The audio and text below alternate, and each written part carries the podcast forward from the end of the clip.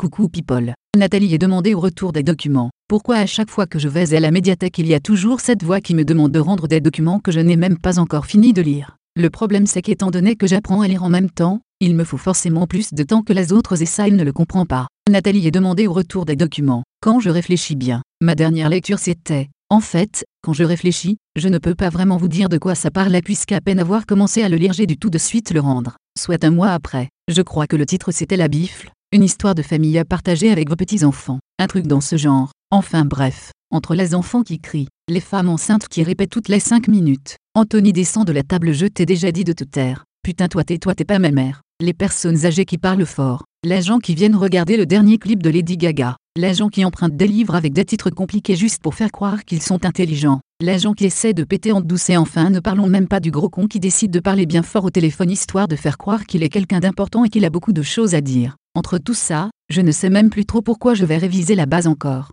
Nathalie est demandée au retour des documents. Parfois ils font des expositions et invitent des artistes que personne ne connaît pour créer une certaine émulation auprès de la population mais personne ne vient, sauf les vieux. Faut dire aussi qu'ils ont du temps à perdre. Nathalie est demandée au retour des documents. Il y a même parfois des jeux et des expositions pour les enfants qui pour le moment sont contents d'y aller. C'est aussi un lieu de rassemblement intergénérationnel où les personnes de 7 à 77 ans se rencontrent, comme les amoureux de musique, de nature, d'animaux, de sport, de littérature, etc.